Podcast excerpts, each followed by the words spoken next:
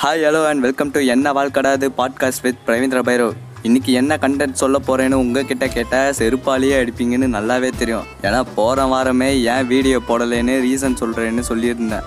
அதனால் இந்த வாரம் என்ன ஆச்சுங்கிறது தான் இந்த பாட்காஸ்ட்டு ஆக்சுவலாக வீடியோ ரிலீஸ் ஆகிறதுக்கு ரெண்டு நாளைக்கு முன்னாடி தான் ஃபோனை எடுத்துகிட்டு காலேஜுக்கு போனேன்.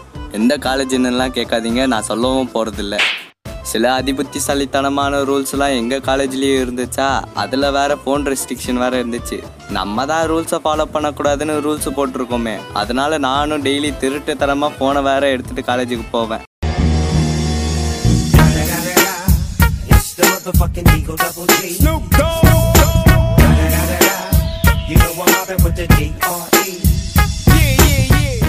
சில பேர் ஃபோனை எடுத்துட்டு காலேஜுக்கு வரமாட்டாங்க.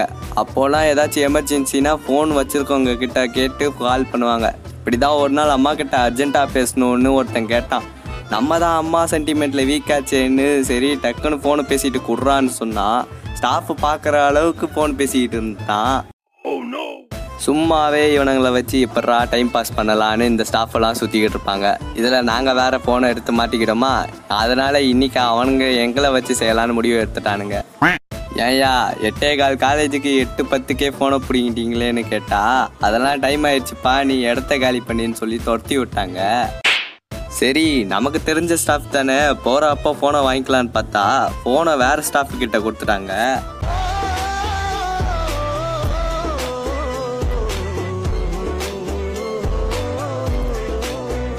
சரி அஞ்சு மணி நேரம் பல்ல கடிச்சு உக்காந்துட்டு காலேஜ் முடிஞ்ச அப்புறம் அந்த ஸ்டாஃபு கிட்ட போய் போனை கேட்டா ரெண்டு நாளுக்கு அப்புறம் வந்து வாங்கிக்கோப்பா இல்லைன்னா ஆயிரம் ரூபா ஃபைன் கொடுத்து வந்து வாங்கிக்கோன்னு சொல்லிட்டாங்க. மறுபடியும் அந்த ஸ்டாஃபு ஒன்று ஆயிரம் ரூபா கட்டி ஃபைனை வாங்கிக்கிறியா? இல்லை ரெண்டு நாள் கழிச்சு வாங்கிக்கிறியான்னுப்பான்னு கேட்டாங்க.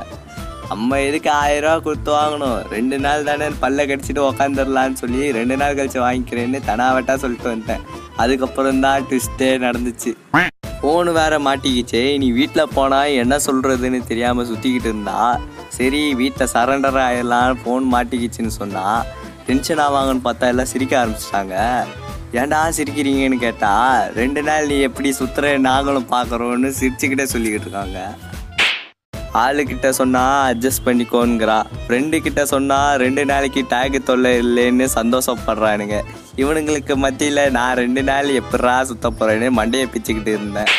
ஃபோன் இல்லைன்னா என்ன? டிவி பார்க்கலான்னு இருந்தா டிவி செட்டப் பாக்ஸ் கனெக்ஷனையும் என் நம்பரில் கொடுத்து வச்சிட்டேன். எதுவும் ஒரு சேனல் கூட சப்ஸ்கிரைப் பண்ண முடியாமல் நான் மண்டையை பிச்சுக்கிட்டு சுற்றிக்கிட்டு இருந்தேன்.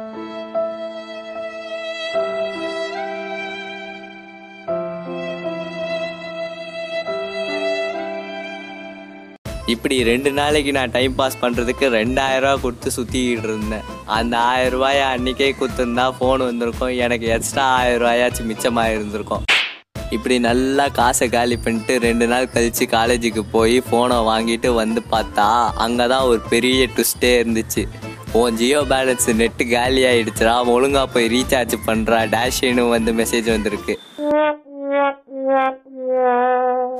ஒரு பக்கம் ஃபோன் கிடச்சிச்சேன்னு சந்தோஷப்பட்டா இன்னொரு பக்கம் ஃபோனு நம்மளை இப்படியெல்லாம் அடிக்ட் ஆக்கி வைத்துச்சேன்னு பயமாக வேற இருக்குது. எவனை பார்த்தாலும் ஃபோனை வச்சுக்கிட்டே சுற்றிக்கிட்டு இருக்கான். அப்பப்போ கொஞ்சமாச்சும் ஃபோனை தூக்கி போட்டு இருக்கிற லைஃப்பை என்ஜாய் பண்ணிக்கிட்டு போகலான்னு இந்த வீடியோவை முடிச்சுக்கிட்டு இந்த வீடியோ பிடிச்சிருந்தா லைக் பண்ணுங்கள் ஷேர் பண்ணுங்கள் அண்ட் மறக்காமல் இந்த சேனலை சப்ஸ்கிரைப் பண்ணிவிட்டு பக்கத்தில் இருக்க பெல் ஐக்கானை கிளிக் பண்ணிடுங்க அண்டல் தான் சி ஃப்ரம் பிரவித் ரபைரவ் பாய்